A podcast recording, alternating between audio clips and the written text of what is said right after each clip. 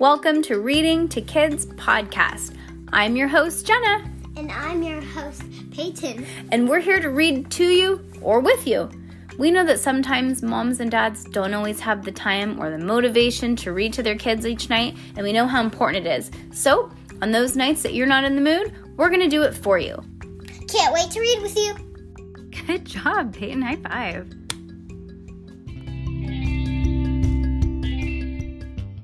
A series of unfortunate events by Lemony Snicket. A bad beginning. The. Bad beginning. Oh, Crumbum. The bad beginning. The bad beginning. The bad beginning. Like that? Okay, no, she didn't think that was funny. All right, put those stones down because they're noisy. Before, let me think of something Count Olaf would do. Before I make you chop wood and I strike you across the face. Okay, enough. Really, haha, funny. All right, chapter eight. Klaus stayed up all night reading, which was normally something he loved to do. But when his parents were alive, Klaus used to take the flashlight to bed with him and hide under the covers, reading until he couldn't keep his eyes open. Some mornings, his father would come into Klaus's room and wake him up to find him asleep, still clutching his flashlight in one hand and his book in the other. But on this particular night, of course, the circumstances were very different. Klaus stood by the window, squinting as he read his smuggled book by the moonlight and that trickled into the room. Occasionally he glanced at his sisters. Violet was sleeping fitfully, a word which means with much tossing and turning on that lumpy bed. And Sunny had wormed her way into a, into the pile of curtains so that she just looked like a small heap of cloth. Klaus had not told his siblings about the book because he didn't want to give them false hope. He wasn't sure that the book would even help them in their dilemma, anyways. The book was so long and difficult to read, and Klaus became more and more tired as the night wore on. Occasionally, his eyes would close. He found himself reading the same sentence over and over. He found himself reading. He found himself reading the same sentence over and over. He found himself reading the same sentence over and over. I thought I did that on, on accident, but that said that three times. But then he would remember the way that the hook hands of Count Olaf's associate had glinted in the library, and he would imagine them tearing into his flesh, and he would wake right up and continue reading.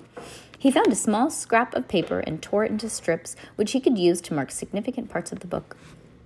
By the time the light grew, Gray with the approaching dawn, Klaus had found out all he needed to know. His hopes rose along with the sun. Finally, when the first bird flew began to sing, when the first few birds began to sing, Klaus tiptoed to the door of the to the door of the bedroom and eased it open quietly, carefully not to wake the restless Violet or Sunny, who was still hidden in the pile of curtains. Then he went to the kitchen and sat and waited for Count Olaf.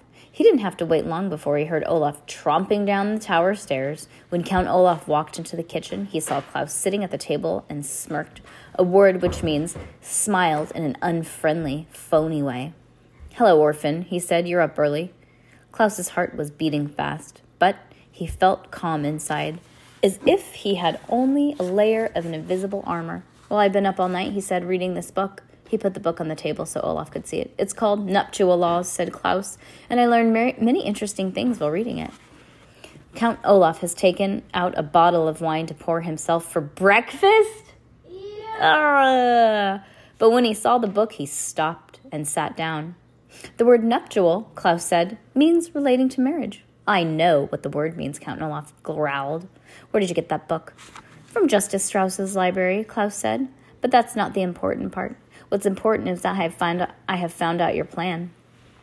Is that so? Count Olaf said, as one eyebrow rising. And his one eyebrow rising. And what plan is my plan, you little runt? Klaus ignored the insult and opened the book to where one of the scraps of paper was marking his place. The, the laws of marriage in this community are very simple, he read out loud. The requirements are as follows the presence of a judge, a statement of I do by both the bride and the groom, and the signing of an explanatory document in the bride's own hand. Klaus put down the book and pointed to Count Olaf. If my sister says I do and signs a piece of paper while Justice Strauss is in the room, then then she is legally married. This play that you're putting on shouldn't be called the marvelous marriage. It should be called the menacing marriage. You're not going to marry Violet figuratively. You're going to marry her literally. This play won't won't be pretend, it'll be a real and legal binding. Count Olaf laughed, a rough horse laugh. Your sister isn't old enough to get married. She can't get married if she has she can get married if she has permission from her legal guardian guardian acting in loco parentis, said Klaus. I read that too. You can't fool me. Why in the world would I want to actually marry your sister? Count Olaf asked. Is it true? It is true. She is very pretty, but a man like myself can acquire a number of beautiful women.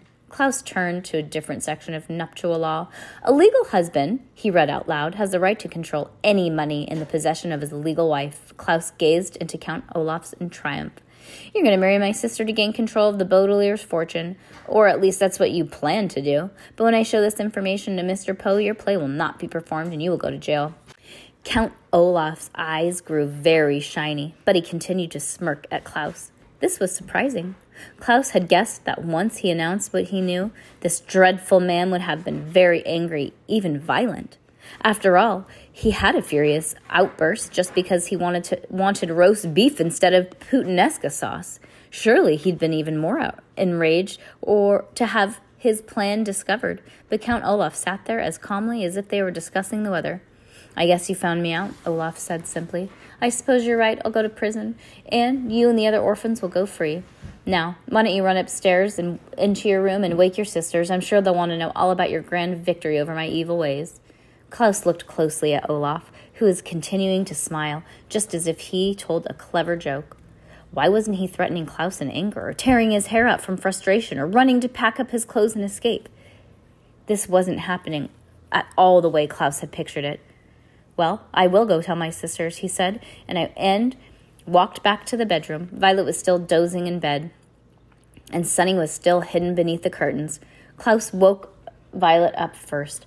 I stayed up all night reading, Klaus said breathlessly, breathlessly as his sister opened his eyes, and I discovered what Count Olaf is up to. He plans to marry you for real when you and Justice Strauss and everyone think it's just a play. Once he's your husband, he'll have control over your parent, our parents' money, and then he can dispose of us. How can he marry me for real? Violet said. It's only a play. It's a le- it's only legal require the only legal requirement of the in this community, Klaus explained, holding up the nuptial law to show his sister where he learned this information. Are you are your saying I do and the signing of the document in the hands in the presence of a judge, like Justice Strauss. But surely I'm not old enough to get married, Violet said. I'm only 14. Girls under the age of 18, Klaus said, flipping to another part of the book, can marry if they had permission from their legal guardian. That's Count Olaf. Oh no, cried Violet. What can we do? We can show this to Mr. Poe, Klaus, Klaus said, pointing to the book, and he will believe us because that Count Olaf is up to no good. Quick, get dressed while I wake up Sunny and we can be at the bank by the time it opens. Violet, who usually moved slowly in the mornings, nodded and immediately got out of bed and went to the cardboard box to find some proper clothing. Klaus walked over to the lump of curtains to wake up his younger sister. Sunny, he called out kindly, putting his hand where he thought his sister's head was. Sunny? There was no answer. Klaus called out called out Sunny again and pulled away at the top of the curtains to wake up the youngest Baudelaire child. Sunny, he said, but then he stopped, for underneath the curtain was nothing but another curtain. He moved aside the layers, but his little sister was nowhere to be found. Sunny, he yelled, looking around the room. Violet dropped the dress she was holding under and began to help him search. They looked in every corner under every bed and even inside the cardboard box, but Sunny was gone. Where can she be? Violet asked. Worriedly, she's not the type to run off. Where can she be, indeed? said a voice behind them, and the two children turned around. Count Olaf was standing in the doorway, watching Violet and Klaus as they searched the room. His eyes were shining brighter than they ever had, and he was smiling like he'd just uttered a joke. Okay, here's my question How would somebody, how would they have taken the baby if Klaus was up all night reading? How did anybody get in there? Because remember, the hookman took Sunny and Violet. Yeah, but they all went to bed. Yeah. But remember. I think that's a plot hole. No. All right, well, I don't get it.